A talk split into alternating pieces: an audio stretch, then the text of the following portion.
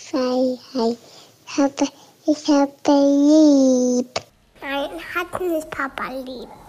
Weil ich das nicht so mag.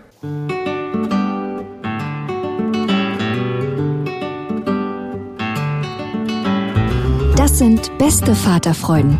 Keine bösen Wörter. Die Fremde, die Schöpfe. Setz dich bitte hin. Der langweilige Podcast übers Kinderkriegen mit Max und Jakob. Hallo und herzlich willkommen zu Beste Vaterfreuden. Hallo. Und wir sind heute nicht alleine. Wir haben heute das Thema Lieblingskinder, aber auch ganz, ganz viel darum. Also was macht das aus, wenn ein Elternteil, wie es bei Max zum Beispiel der Fall ist, Hey. ein Lieblingskind hat. Ne? Wie wirkt sich das aus auf die Entwicklung? Was macht das mit den Kindern und was macht das vielleicht auch mit dem erwachsenen Menschen, der irgendwann daraus entsteht. Und weil wir das Thema nicht alleine aufschlüsseln wollten, haben wir Dr. Martina Stotz bei uns. Und sie ist Erziehungs- und Familienberaterin. Sie hat äh, Lehramt studiert und ist promoviert im Bereich Entwicklungspsychologie. Also sie kennt sich bestens aus mit der Entwicklung von Kindern und mit der Fehlentwicklung von Erwachsenen. Nein. ja, schön, dass du da bist, Martina. Ja, ich freue mich total, dass ich da sein darf.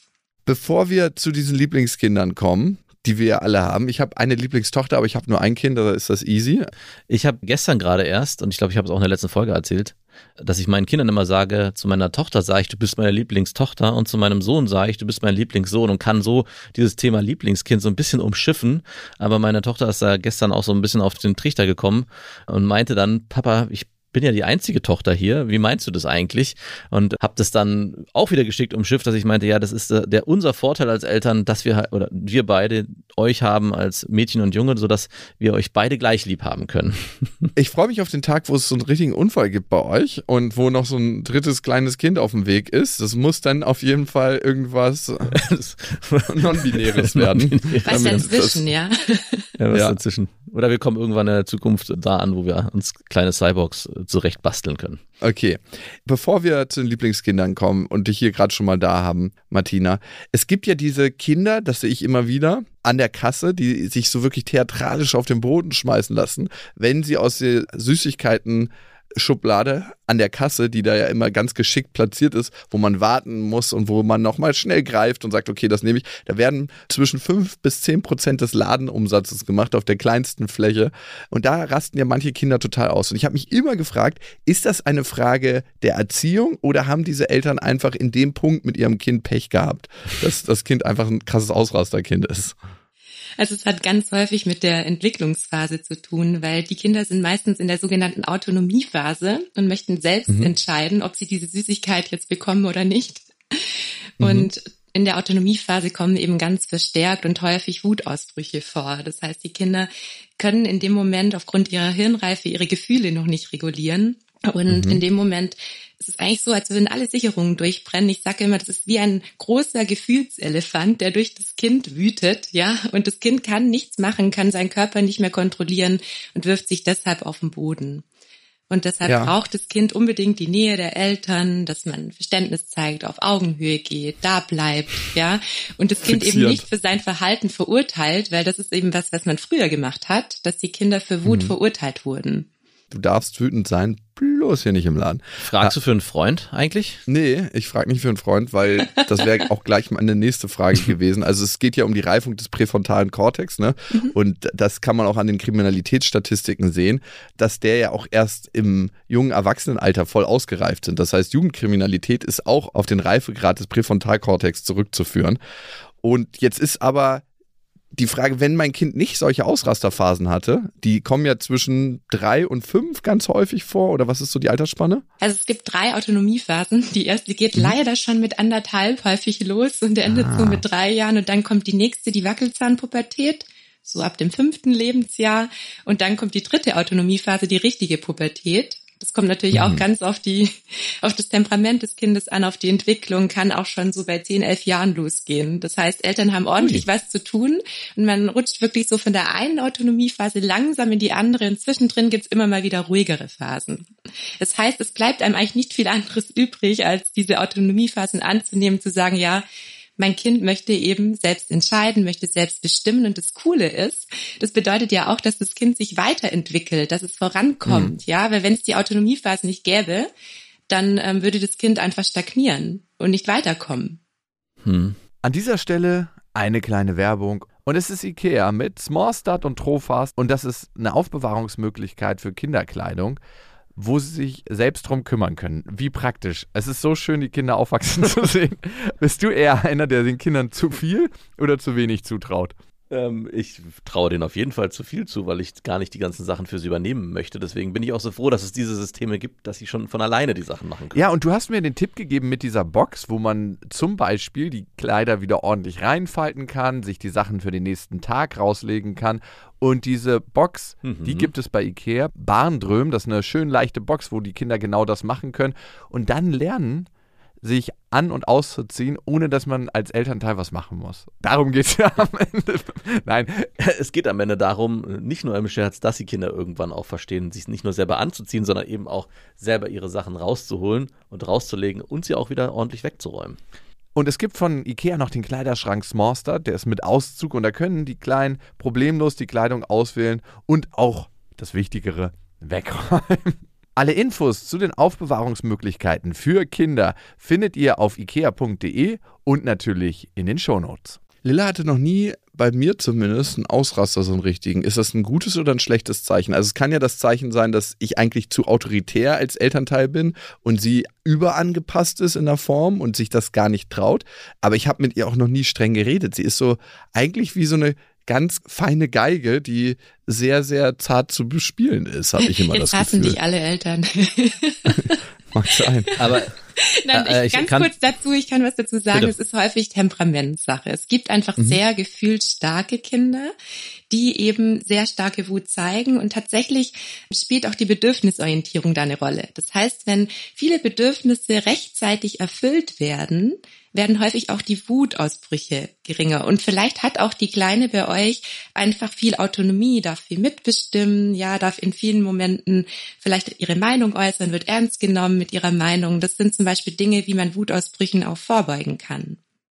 Ja, also da sprichst du einen wichtigen Punkt an. Ich denke mir manchmal, also jetzt eine ganz klassische Situation. Abends zu Bett geht Zeit, es ist 18.30 Uhr und wir müssen uns eigentlich fertig machen und dann sage ich, hey Lilla, wir müssen uns jetzt fertig machen und äh, wir wollen ins Bett gehen. Und dann sagt sie, ich, ich möchte nicht ins Bett gehen, lass uns doch noch fünf Minuten spielen. Und dann denke ich mir so, ja, was machen eigentlich fünf Minuten für einen Unterschied, wenn sie danach wirklich dann mit ins Bett kommt und schläft und eigentlich dann kooperationsbereit ist. Und dann denke ich mir so, ja, okay, dann stellen wir jetzt einen Wecker, fünf Minuten und wenn der klingelt, ist sie auch sofort am Start. Das ist das Krasse. Also sowas mache ich öfter, weil ich mir immer denke so, hey, was spielen jetzt fünf Minuten für eine Rolle, um das noch so auszuleben? Dir geht's dann nicht ums Prinzip und das ist eben häufig so, dass man so alte Glaubenssätze mit sich rumschleppt, sowas wie das Kind muss jetzt sofort funktionieren und das machen, was ich sage, ja. Und das führt meistens dazu, dass man in so einen Machtkampf gerät. Anstatt dem Kind, wie du es gerade so schön beschrieben hast, einfach kurz zu sagen, okay, ich gehe auf dich ein, zeige mich kooperationsbereit und im Gegenzug zeigt sich die Kleine dann auch kooperationsbereit, weil Druck erzeugt immer Gegendruck.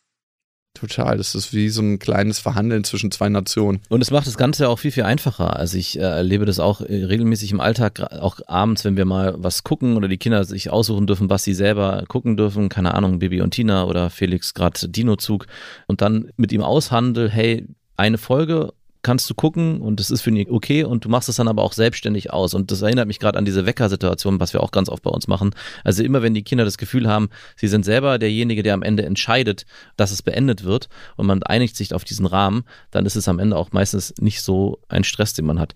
Eine Sache, die mir noch zu diesen Wutausbrüchen ausfällt, ich meine, jedes Kind äußert seine Frustration oder seine, sein, in dem Moment ja anders. Und bei meinem Sohn Felix ist es so, dass er sehr schnell äh, unter Tränen gerät. Also der ist ja gar nicht, der geht gar nicht nach außen und wird wütend und fängt an zu schreien und ich sage, ich will das jetzt, sondern er fängt an zu weinen, sagt dann auch, ich will das jetzt, aber es ist dann fast schon mitleidig, also man wird dann fast schon mitleidig traurig und dann ist es natürlich sehr schwer, im Gegensatz, ich beschwere mich da gar nicht, im Gegensatz zu einem Kind, was ausrastet, äh, dann trotzdem so zu verharren und zu sagen, hey, es ist jetzt aber so, beziehungsweise mit dem Kind in die Verhandlung zu gehen, sondern mir fällt es dann eher schwer, dass ich sage, hey, diesen Satz sage, du musst doch deswegen jetzt gar nicht weinen, also das Kind nicht da in, in der Trauer zu belassen. Ganz ähm, wichtig, dass du das ansprichst, weil was passiert in dem Moment, das machen ganz viele Erwachsene, weil wir das auch so gelernt haben, diese Traurigkeit, die da rauskommt, wird automatisch negativ bewertet. Ja, auch die Wut ja. wird zum Beispiel negativ bewertet. Und ich sage deswegen immer, das vermittel ich allen Eltern, auch in meinen Kursen immer, diese sogenannte Aha-Haltung die eingenommen werden darf. Aha, mein Kind ist jetzt traurig. Aha, mein Kind ist jetzt wütend, ohne das negativ zu bewerten, weil das ist einfach ein Gefühl wie Freude, wie, ja, wie jedes andere Gefühl auch. Und es hilft manchmal ruhiger zu bleiben. Mm, und manchmal. konsequenter zu bleiben. Ja, genau. Die Aha-Haltung braucht Zeit. das ja. ist, ist ein langer Weg ja dahin zu kommen. Ja, Jetzt sind wir ja schon mittendrin in bedürfnisorientierter Erziehung und die Frage ist, was ist das überhaupt? Ich habe manchmal den Eindruck, gerade wenn ich durch manche Bezirke in Berlin schlendere, es heißt, ich bin der Knecht meines Kindes und muss ihm jeden Wunsch von den Lippen ablesen. Hm. Also das ist Bedürfnisorientierung auf jeden Fall nicht. So wird sie allerdings häufig missverstanden. Also auch dieses mhm. Konzept Bow oder bindungsorientiert wird tatsächlich missverstanden. Also ich sage immer, es gibt eigentlich drei wichtige Teile in der Bedürfnis- und Bindungsorientierung. Der erste wichtige Schritt ist, dass man mit sich selbst verbunden ist. Das heißt, dass man selbst weiß, wie fühle ich mich gerade, ja, welche Bedürfnisse habe ich gerade. Und das ist ja was, was in der Elternschaft häufig zu kurz kommt. Der mhm. zweite mhm. Punkt ist, dass ich erkenne, wenn zum Beispiel jetzt mein Kind rumläuft, einen Stock in der Hand hat und andere Kinder schlägt, ja, dann sehe ich Bedürfnis das, ja, dann sehe ich das Bedürfnis des Kindes. Es hat Spaß daran, ja, und möchte sich ausprobieren, möchte diesen Stock nehmen und gucken, was passiert, ja, weil das Kind vielleicht erst drei Jahre alt ist. Und gleichzeitig, und jetzt kommt der dritte wichtige Punkt, der häufig vergessen wird, zeige ich ganz klar eine Grenze und sorge dafür, dass das Kind mit dem Stock niemand wehtut. Und diesen dritten Teil, den vergessen manche. Ja. Also wenn ich so denke, ah, ja. wenn ich durch die Straßen laufe und da kommt so ein kleines Kind mit dem Laufrad, das mir Vollgas in die Beine fährt, denke ich mir auch so, okay, da fehlt vielleicht so ein bisschen diese liebevolle Führung. Und das ist dieser mhm. dritte Teil, der bei der Bedürfnisorientierung oft wegfällt. Ja, man guckt auf das Bedürfnis, ja, mein Kind hat halt Spaß mit dem Stock und tut aber nichts, ja. Und das ist, das, ist halt so. was Eltern wieder tun dürfen, weil es gibt Kindern Sicherheit. Wenn sie in dem Moment die Führung übernehmen und sagen, hey, stopp mal, ja, der Stock, der bleibt da drüben oder der Stock kommt jetzt weg. Also mit einer klaren Ansage und einer klaren, sag ich immer, sehr, sehr fürsorglichen, schützenden Macht. Das ist ganz entscheidend. Mhm. Ja. Ich glaube, das fällt manchen Eltern schwer. Also ich kann auch von mir sagen, dass mir das manchmal schwer fällt, so ganz, ganz klar, weil ich denke, ey, sie hat gerade so viel Spaß. Also bei so einem Stockbeispiel fällt mir das überhaupt nicht schwer. Aber ich sehe es auch bei manchen anderen Eltern, dass es denen schwer fällt, gegen die Bedürfnisse oder diese klare Kante zu zeigen. Woran liegt das aus deiner Sicht? Also das kann ich denken gut sie, sie erklären. Ich, ab, ich arbeite viel mit Eltern auch, mache viel innere Kindarbeit auch und arbeite mhm. gerade auch so die alten Themen aus der Herkunftsfamilie mit den Eltern auf. Und mir fällt auf, dass viele Eltern Führung mit Gewalt verwechseln. Das heißt, viele mhm. Eltern haben in ihrer Kindheit Gewalt erlebt, wurden sehr autoritär erzogen oder wurden sehr hart rangenommen, ja. Und jetzt möchten sie bei ihren Kindern auf gar keinen Fall Gewalt anwenden, auf ja. gar keinen mhm. Fall autoritär sein. Und deswegen kommen sie nicht mehr ins Handeln. Ja, sie beobachten dann zwar, hm, okay, mein Kind schlägt da mit dem Stock gerade ein anderes Kind, nur sie sind dann wie in so einer Schockstarre und erstarren, weil sie sich denken, na, ich kann ja mein Kind jetzt nicht festhalten oder nicht davon abhalten, weil das wäre dann ja vielleicht Gewalt. Und da kommen wir eben hin. Das heißt, wenn Eltern wieder lernen, dass fürsorgliche und schützende Macht keine Gewalt ist, ja, keine richtige Gewalt, dann kommen, mhm. kommen wir wieder leichter ins Führen und so helfe ich Eltern, dass sie da selbstsicherer werden, weil das Kind braucht diese Selbstsicherheit, weil sonst fängt es vollkommen an durchzudrehen. Unbedingt was du gesagt hast, dass man auf seine eigenen Bedürfnisse ganz stark achten muss, um überhaupt bedürfnisorientiert erziehen zu können, ist super wichtig. Und wir hatten letztens eine Situation bei mir im Garten, da war Jakob zu Besuch und Lilla hat dann nach zwei Stunden super toll mit meinem Sohn gespielt. Und dann kam eine Situation auf, wo sie sich aber gewünscht hat, dass Papa mit dem Holzpferd mitspielt. Papa hatte aber eigentlich keine Lust, also Jakob hatte eigentlich keine Lust dazu und hat aber dieses Bedürfnis nicht laut aussprechen können. Korrigiere mich, wenn ich da falsch liege, sondern hatte sofort den Drang auf zu springen und sein Kind dann mit zu bespielen. Und ich habe ihm dann auch gesagt, hey, die spielen doch gerade so schön und wenn du gerade keine Lust hast, dann ist es doch völlig in Ordnung, auch das zu formulieren, zu sagen, hey, ich sitze hier gerade, unterhalte mich gerade, ihr spielt ja gerade schön, du brauchst mich gerade nicht, mach doch einfach so weiter. Und ich glaube, das ist auch ganz wichtig, sowohl in Streitsituationen, wo es mal e-, eskaliert, wo ein Kind ein anderes Kind im Stock, Stock schlägt und genauso auch in Momenten, wo es eigentlich sehr schön ist, seinen eigenen Bedürfnissen da Raum zu geben. ich sag noch ganz kurz was, ja. weil ich fand das gerade sehr spannend.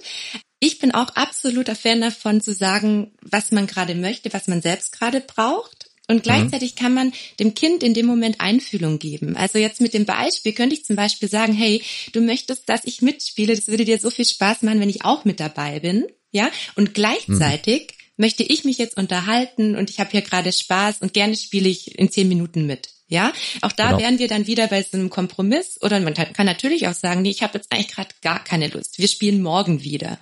Ja, das heißt, es ist oft auch dieses heftige und harte Nein braucht man oft gar nicht in der Erziehung. Mhm sondern man kann ruhig auch sanft reagieren und trotzdem für sich und seine Bedürfnisse einstehen. Und das fällt Eltern oft leichter, weil viele Eltern sind nicht so die Hardliner und sagen, hey, ich habe jetzt keinen Bock, ja. Und äh, ja. gerade das hilft vielen Eltern, um so einen guten Mittelweg zu finden und das Kind trotzdem liebevoll zu behandeln. Ich glaube, vielen Eltern fällt es schwer, genau eben diesen Mittelweg zu finden. Viele sind, sind dann so und sagen, ich habe keinen Bock, um dann eine klare Grenze aufzumachen oder springen sofort und versuchen jedes Bedürfnis des Kindes zu befriedigen und verstehen das dann auch als bedürfnisorientiert. Was genau, ja und das führt dazu, dass Kinder nicht lernen können, dass andere Menschen auch Bedürfnisse haben. Mhm. Und was das äh, wirklich das beste Argument in jeder Beratung bei mir ist, wenn man selbst nicht klare Grenzen zeigt, nicht sagt, hey, ich brauche jetzt Ruhe und mir reicht's jetzt grad, dann lernen Kinder auch nicht für sich selbst einzustehen. Dann stehen die in der Kita, ein anderes Kind überschreitet die Grenze, ja, ja. und dann kann ein Kind nicht Stopp sagen. Und so ja. motiviere ich eigentlich alle Eltern dazu, selbst Grenzen zu zeigen und selbst zu sagen, nee, jetzt ist einfach gut, weil die Kinder das am Vorbild und am Modell der Eltern lernen, selbst Grenzen zu zeigen. Hm, wichtiger Hinweis, ja. Also ich gehe da manchmal so nach meiner Lust und wenn wir nur nach Lust gehen würden, dann würde ich wahrscheinlich auf der Couch liegen und dann hätte ich so ein Laufband, was mit Chips im Mund fallen lassen würde. Und dann hätte ich auch so ein, ich weiß nicht, ob ihr diese Camelbacks von früher noch kennt, wo man so einen Schlauch hat. Das würde ich einmal am Tag auffüllen ja. und dann würde ich da liegen und mich quasi damit sättigen. Ab und zu ein paar Toilettengänge, wenn es nur nach Lust gehen würde. Auch das kriegt man irgendwie anders in den Griff mit den Toilettengängen. Auch, auch, auch da wäre ein Katheter angebracht, der so direkt nach draußen geht. Nein, ich merke schon oft, dass ich einfach nicht so krass Lust habe, dann mit ihr die Figürchen zu spielen. Aber ich merke, dass ich Lust habe, mit ihr in Kontakt zu sein und ja, einfach mit ihr auch Zeit zu verbringen und zu erleben, obwohl ich auf die ganz spezifische Sache keine Lust habe. So ein bisschen wie, hey, ich habe Lust, mich zu bewegen, aber ich habe auf diese spezifische Sportart eigentlich gerade nicht so eine Lust, aber es ist okay, wenn ich es dann mache. Mhm. Das und ist sehr reflektiert. Weißt du warum, was du tust? Während du dich mit deinem Kind beschäftigst, stellst du dir die Frage, welches Bedürfnis erfülle ich mir gerade? Hm. Und dadurch fällt es dir leichter. Es gibt viele Eltern, die dann so eine Haltung kommen, boah, ich, jetzt muss ich wieder spielen, jetzt muss ich das wieder machen. Und viele Eltern sind ja auch sehr frustriert, weil sie auch erschöpft sind oder zu wenig Schlaf bekommen. Und oft hilft der Hinweis zu sagen, hey, welches Bedürfnis stillst du dir denn darüber, mit deinem Kind zu spielen? Verbindung hm. in dem Moment, ja? Hm. Genau, Bedürfniswerte, ne? Also das ist ja immer, wonach orientieren wir uns innerhalb unseres Verhaltens? Das ist eigentlich ein ganz guter Kompass. Was ich sehr spannend fand, ist, wenn wir selber Grenzen nicht vorleben, können unsere Kinder niemals lernen, Grenzen zu setzen.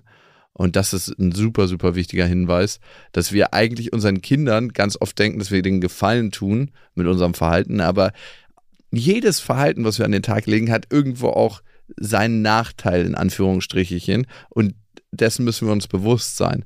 Und meistens kommt der Nachteil, wenn wir sagen, ja, okay, ich gehe über meine Grenzen, ich spiele jetzt mit ihm, kurzfristige Befriedigung erzeugt nicht selten aus psychologischer Sicht ein langfristiges Missverhältnis, weil die langfristige Befriedigung, ich kann mich klar absetzen als kleines Kind, als mittleres Kind, als junger Erwachsener. Das ist ja dann nicht der Fall und da gibt es dann wenig Bedürfnisbefriedigung. Ja, und das ist eben auch so, ich war ja lang Grundschullehrerin auch und habe hm. Klassen geleitet und war auch ähm, in der Kita als musikalische Früherzieherin und da ist mir eben oft aufgefallen, dass es Kindern im Vergleich jetzt, wenn ich so, ja, zurückblicke, so vor zehn Jahren ungefähr, ist es so, dass Kinder immer schwerer akzeptieren können, dass andere Menschen Bedürfnisse haben. Die können immer schwerer aushalten, dass sie jetzt nicht sofort drankommen, ja? Und dass sie aushalten mhm. dürfen, dass sie sich erstmal melden und erstmal drei andere Kinder sprechen. Und diese Bedürfnisaufschiebung, das ist auch unsere Verantwortung, das den Kindern beizubringen. Diese mhm. Frustrationstoleranz, das ist eine ganz wichtige Eigenschaft für, ja, für alles, später fürs Berufsleben. Das ist ganz entscheidend. Frust aushalten zu lernen, ja, nicht gleich ja, sofort total. immer das bekommen, ja, einmal bei Amazon bestellen, draufklicken, morgen ist es da. Das ist ja auch so unsere Gesellschaft, in der wir leben, ja. Total. Also Bedürfnisaufschub das können wir gar nicht mehr so richtig. Das merke ich ja auch bei mir. Also, und das ist ja ganz, ganz wichtig, um höhere Ziele und Werte zu leben. Also sonst könnte ja kein Mensch studieren, kein Mensch die Schule fertig machen, wenn es das nicht gäbe, weil ad hoc in dem Moment machen einige Sachen gar keinen Spaß oder wieder Sport machen, wenn man lange Zeit keinen Sport gemacht hat. Das macht auch erstmal keinen Spaß, ne? Das ist erstmal unangenehm und man merkt irgendwann mit der Zeit, ach, die Ergebnisse oder das Gefühl, dann nach sechs, sieben Mal wieder Sport zu machen, das macht Spaß. Aber ich muss mein erstes Bedürfnis, oh, eigentlich will ich auf der Couch liegen und mit Chips im Mund fahren lassen, überwinden können. Und da kann Kindern wunderbar geholfen werden, um da ergänzend reinzu, reinzugrätschen, indem man Kinder danach fragt, schau mal, jetzt hast du dich angestrengt, jetzt hast du es geschafft, wie fühlt sich das jetzt an? Bist du stolz? Bist du erleichtert? Weil so lernen Kinder aus sich heraus zu handeln, also intrinsisch motiviert zu handeln. Mhm. Ja, wenn man ihnen hilft, zum Gefühl zu kommen. Weil mhm. gerade das Beispiel mit dem Sport, wir kennen das, dann waren wir laufen, sind total stolz, fühlen uns danach wie neuer Mensch, ja. Und dieses Gefühl ja. abzuspeichern und bevor man das nächste Mal keine Lust hat, laufen zu gehen, dran zu denken, wie habe ich mich das letzte Mal gefühlt, ist die Wahrscheinlichkeit viel höher, dass ich es wieder tue. Mhm. Zum Thema Laufen habe ich eine befreundete Psychologin, die hat immer einen Trick, die hat einen Plan A und einen Plan B. Plan A ist, ich gehe laufen, Plan B ist, wenn es regnet, ich gehe bei Regen laufen. auch ganz lustig. Ich musste, ich musste beim ersten Mal erstmal drüber nachdenken, was meint sie denn? Aber ich fand es ganz lustig.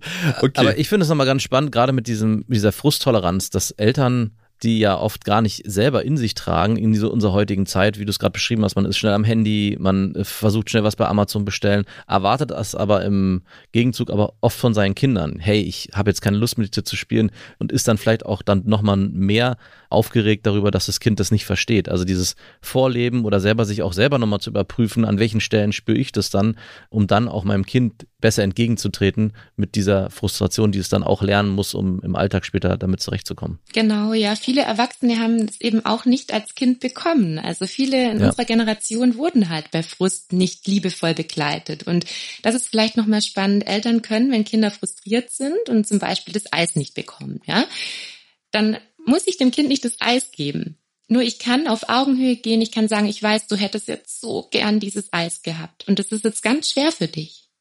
Und das ist liebevolles Begleiten von Frust. Das Kind bekommt nicht das, was es wie es sich wünscht in dem Moment, aber es bekommt das, was es braucht, nämlich keinen Zucker mehr, ja. Mhm. Und mhm. ich bleib beim Kind, ich bin da und diese liebevolle innere Stimme, die speichert sozusagen das Gehirn ab und wenn ich erwachsen bin und dann, dann zum Beispiel auch vor der Eisdiele stehe, dann denke ich vielleicht an die Worte meiner Mutter, die damals gesagt hat, ja, es ist jetzt okay, dass du kein Eis mehr bekommst. Und das ist jetzt schwierig für dich, nur du isst jetzt kein Eis mehr. Das heißt, diese innere Stimme ist ganz, ganz wichtig bei Frustrationstoleranz. Und genauso umgekehrt, wenn man dann Eltern gehabt hat, die immer einfach radikal zu allem immer Nein gesagt haben und das wird jetzt nicht gemacht und das ist darum so und nicht erklärt haben, könnte es dazu führen, dass eine, im Erwachsenenalter dann jemand an dem Eisladen vorbeigeht und sagt, so, und das gönne ich mir jetzt und zwar nicht nur heute, sondern jeden Tag.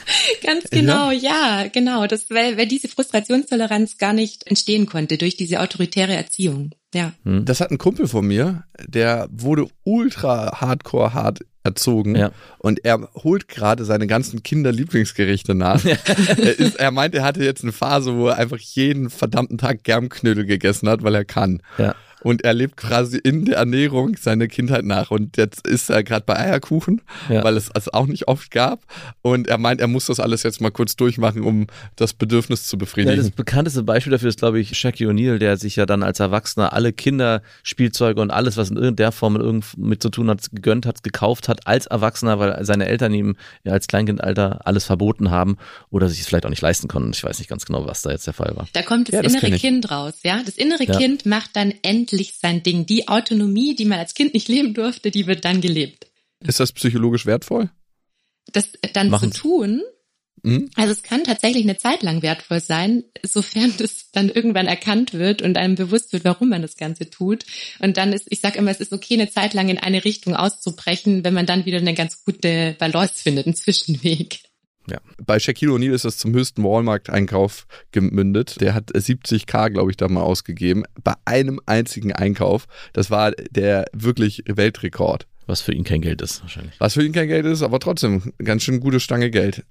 An dieser Stelle eine Werbung und es ist Thermomix. Ich meine, Thermomix kennt eigentlich jeder, nur weiß man immer nicht, was der alles kann. Das ist wirklich krass. Also für mich ist er richtig, richtig gut, wenn ich Soßen mache. Das heißt, man kann nebenbei die ganzen Sachen fertig machen und eigentlich muss man ja so eine Soße so ständig schlagen und ist eigentlich beschäftigt und kann nicht mehr die anderen Sachen machen. Das kann der Thermomix. Der äh, Thermomix kann kneten, der ist eine Küchenwaage. Er ist gleichzeitig ein Dampfgarer. Und der kann auch alles, von Kaffee kochen bis morgens meine Achai Bowl, äh, Brei für die Kinder, aber auch zum Kuchenbacken oder auch mal einen Fitnessshake machen. Das ist auch sehr easy. Also es ist wirklich ein absolutes Multitalent und übernimmt vor allem die lästigen Aufgaben, wie du es gerade gesagt hast, und ständiges Umrühren oder Aufpassen, dass was nicht anbrennt. Das macht er alles automatisch. Und man kann vor allem auch sehr gesund mit dem Thermomix kochen, weil man kann Sachen, wie gesagt, sehr schon garen und das finde ich total gut. Was ich noch sehr praktisch finde, ist, es gibt nicht nur den Thermomix, sondern auch über 90.000 Rezepte im digitalen Rezeptportal Cookie-Doo, weil man ja doch sonst so tendiert, immer seine gleichen Klassiker zu machen und das lädt einfach ein, um zu stöbern und zu schauen, was möchte ich dann noch machen. Es ist egal, ob schnelle Alltagsküche oder die Sterneküche für zu Hause, es geht alles mit dem Thermomix. Also man spart Zeit, es ist äh, für die ganze Familie bestens geeignet, das Gerät. Mit dem Thermomix spart ihr auf jeden Fall Zeit beim Kochen und es gelingt sehr, sehr gut. Also ich frage mich immer, darf man das sagen, ich habe gekocht oder muss man das sagen, wir haben gekocht? Man muss sagen, wir haben gekocht und das Gute bei Cookie Dough ist, dass man die ganzen Rezepte auf den Thermomix bekommt und dadurch einfach nur das machen muss, was der einem sagt. Das heißt, man kocht wie von Zauberhand unter Anleitung und am Ende kann man seinen Gästen ein perfektes Rezept präsentieren, was man gekocht hat, was dazu auch noch sehr gut schmeckt. Oder sich selber, das geht natürlich auch. Und wenn ihr euch jetzt auch für einen Thermomix interessiert, findet ihr natürlich alle Infos auf thermomix.de und den Link zu Thermomix und alle Infos findet ihr auch nochmal in unseren Shownotes. Dann lass uns mal auf Lieblingskinder kommen. Was macht man, wenn man eigentlich ein Lieblingskind hat? Also ich kenne das zum Beispiel bei meinen Nichten, dass ich zu manchen Nichten von mir einen intensiveren Draht habe. Ich weiß nicht, woran das liegt. Manchmal auch so am Verhalten von denen, wo ich mir denke, oh, puh, das ist ganz schön anstrengend. Mhm. Und äh, also ich die innerlich so ein bisschen wegschubsen will. Das ist natürlich hart, aber ich kann mich auch nicht so richtig dagegen erwehren, wenn ich authentisch bin. Ich muss mich dann immer so richtig bewusst, Jakob, du bist erwachsen, alle Kinder hier gleich. Und jetzt darfst du das Ganze nochmal abcranken, wenn man eigene Kinder hat und dann in diesen inneren Konflikt kommt, dass man ja sich ein vorgenommen hat und auch das Gefühl hat, ich liebe beide gleich und irgendwann das dann einem dämmert, dass man doch vielleicht mit dem einen Kind derzeit doch mehr Zeit verbringen will als mit dem anderen, beziehungsweise es auch Interessen gibt. Also bei mir ist es das Beispiel, ich habe am Anfang natürlich, als ich nur meine Tochter bekommen habe, war die das Größte und Beste und Schönste, was es auf der Welt gab. Aber dann. Und äh, als dann Felix kommt, war das dann auch noch völlig okay. Und es gab aber irgendwann so einen Punkt, wo ich gemerkt habe, und das war so ein schleichender Prozess, hey, wenn du dir das aussuchen könntest, mit dem, wem du lieber Zeit verbringst, einen Ausflug machen willst, dann ist es fällt die erste Antwort eigentlich auf Felix. Das liegt daran, dass er mittlerweile die gleichen Interessen hat wie ich oder sich für Dinge begeistern kann, die ich auch mehr nachvollziehen kann. Und ich würde auch einfach mal behaupten, dadurch, dass er ein Junge ist, dass es da nochmal eine andere Art von Umgang gibt, den ich versuche natürlich mit meiner Tochter genauso zu leben. Aber es ist halt einfach ein Unterschied zwischen Mann und Junge als zwischen Mann und Tochter oder Vater und Junge und Vater und Tochter. Was macht man gegen diesen inneren, diesen inneren Vorwurf, der auch in einem hochkommt? Also erstmal ist, glaube ich, ganz wichtig, das zu reflektieren, was ihr hier ja schon beide tut. Ja, das heißt, der erste Mhm. Schritt ist schon mal getan oder den seid ihr schon mal gegangen. Und dann ist es wichtig, dieses Verständnis zu erlangen. Warum passiert das? Und das hat was mit Identifikation zu tun. Das heißt, wir suchen eigentlich immer in anderen Menschen jemand, mit dem wir uns identifizieren können. Und so wie du gerade beschrieben hast, ist es ja bei deinem Sohn so, du identifizierst dich in dem Moment mit ihm. Ja, du erkennst dich selbst in ihm in vielen Punkten wieder, weil ihr euch in vielen Punkten ähnlich seid, vielleicht auch vom Temperament. Und das ist natürlich etwas, was dir gut tut. Es tut deinem Selbstwertgefühl und auch deinem Selbstbewusstsein gut. Und das ist etwas, was du erkennen darfst. Und dann ist es eigentlich eine klare Entscheidung, die man trifft. Dass man sich bewusst macht, okay, ich merke das, ich spüre das und was kann ich jetzt tun, um die Verbindung zum Beispiel mit meiner Tochter gleichermaßen zu stärken. Das heißt, bewusst gegenzusteuern und zu sagen, okay, welches Hobby kann ich zum Beispiel mit meiner Tochter finden, dass ich ebenso Freude habe und genauso viel Spaß habe. Hm. Wenn nicht jedes Kind spricht die gleiche Sprache der Liebe, sage ich immer. Und es kommt auch immer ganz drauf an, in welchem Alter die Kinder sind. Es wechselt ja auch ständig, ja.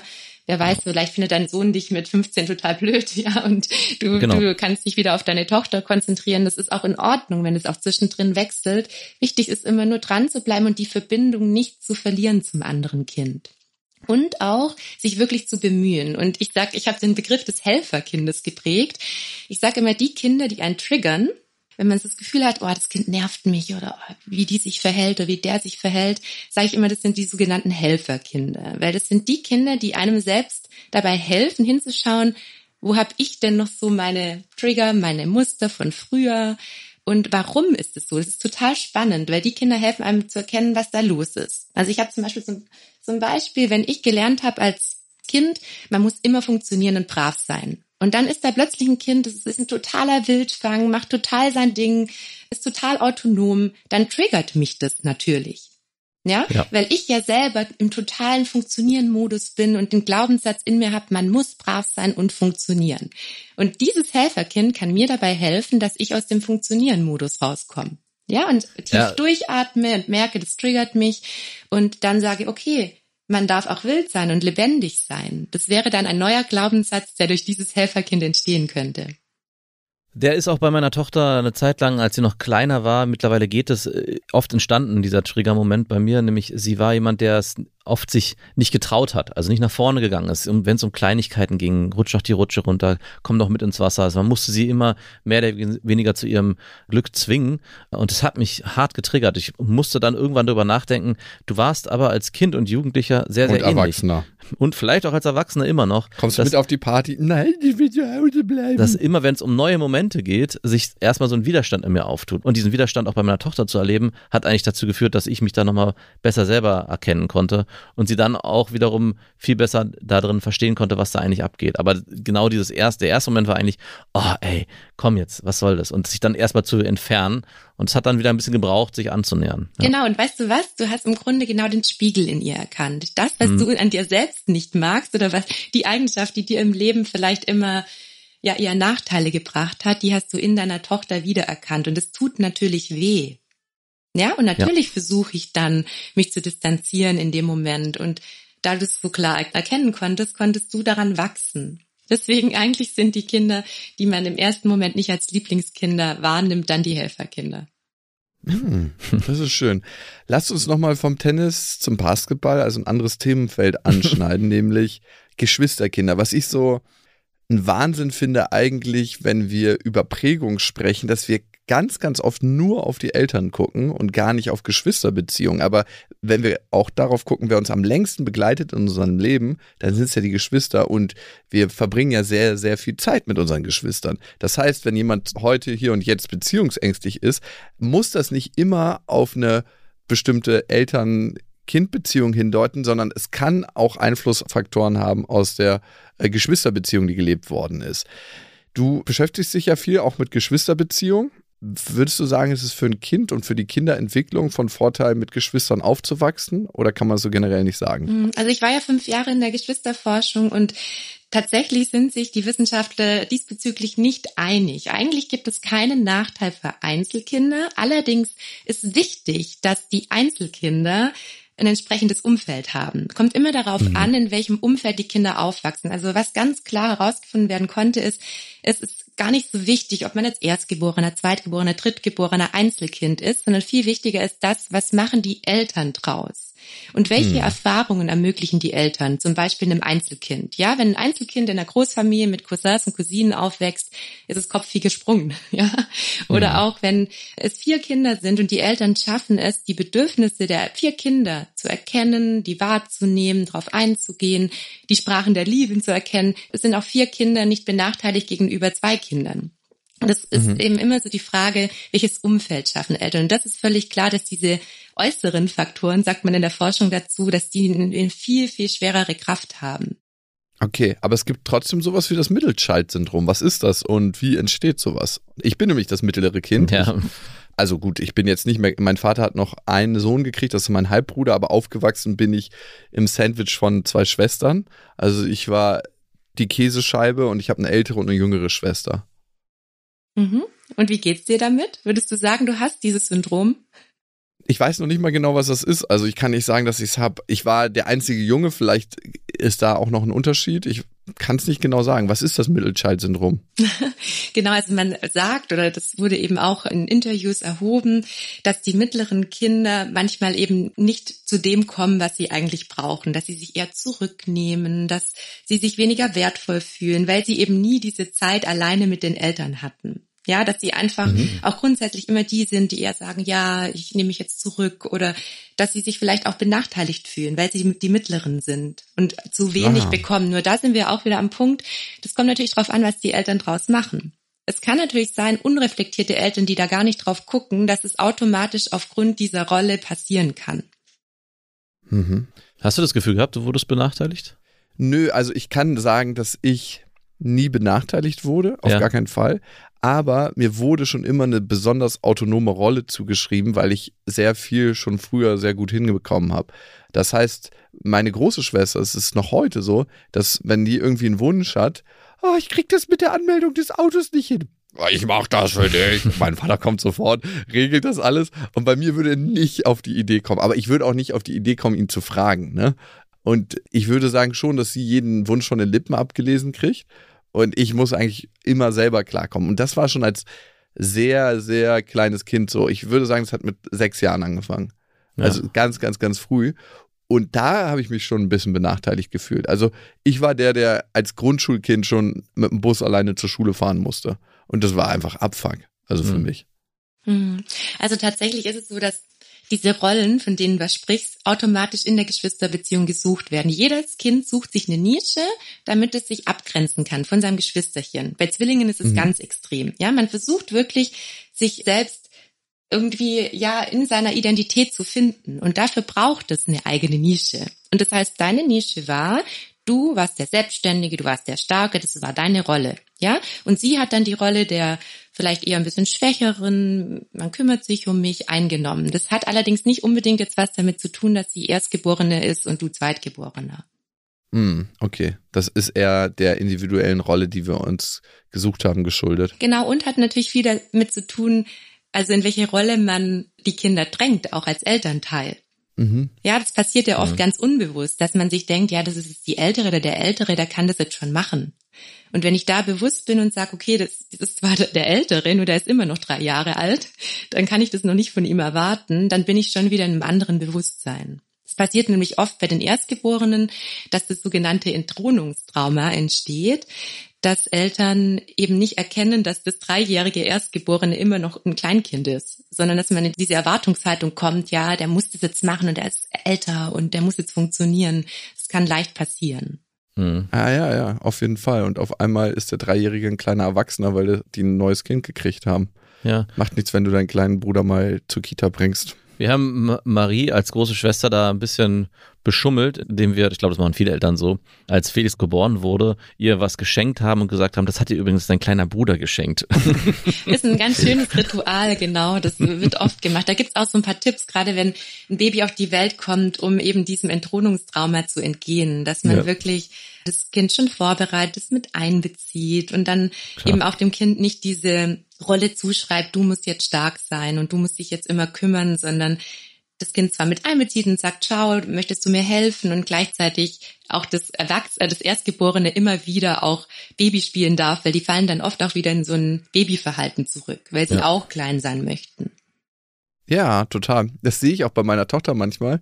Immer wenn wir sehr viel Zeit mit anderen Babys verbracht haben, möchte sie am Abend immer mal wieder Babys spielen, dann soll ich sie rumtragen und genau, mache ich dann auch, weil ich denke mir, ach so, ganz witzig, können wir jetzt mal spielen. Das ist das Bedürfnis eben ja nach gesehen werden, nach gehört werden, nach wichtig sein, weil die merken natürlich die Kleinen, ja, dass man in dem Moment die Aufmerksamkeit voll und ganz dem Baby zuwendet. Ja, dass man das eigentlich niedlicher findet. Ja, stimmt. Spannend. Wir könnten mit dir, Martina, glaube ich, noch äh, Stunden weiterreden. Es war sehr, sehr aufschlussreich für mich tatsächlich. Auch nochmal das mit dem Grenzen setzen fand ich total spannend zu gucken, wenn ich das selber ihr nicht vorlebe, dann kann sie das selber auch nicht leben. Das ist das eine noch mehr auf meine eigenen Bedürfnisse zu gucken und zu gucken, dass ich auch auf die Bedürfnisse meiner Tochter liebevoll reagiere, selbst wenn ich gar keinen Bock habe, sie zu erfüllen. Ja. Also es geht mehr um das gesehen werden und gehört werden als um die Erfüllung. Das habe ich für mich mitgenommen. Ja. Aber dass es auch mal okay ist, wenn man Frust hat, nicht perfekt zu sein und auch mal einen Moment haben darf, wo man vielleicht nicht immer hundertprozentig bedürfnisorientiert reagiert. Martina, vielen, vielen Dank, dass du dir die Zeit genommen hast. Und du hast ja einen eigenen Podcast, wo ich auch noch mit dir dabei sein werde. Dann hast du ähm, Instagram-Kanal, wo man sich informieren kann. Dann hast du natürlich eine Homepage, das heißt, es wird euch leicht fallen, Martina zu verfolgen. Wir haben sie auch nochmal verlinkt in den Show Notes und natürlich in unserem Instagram-Kanal. Martina, danke für das äh, schöne Gespräch. Vielen Dank. Ja, ich danke euch, hat mir sehr viel Spaß gemacht. Das waren Beste Vaterfreuden mit Max und Jakob. Jetzt auf iTunes, Spotify, Deezer und YouTube.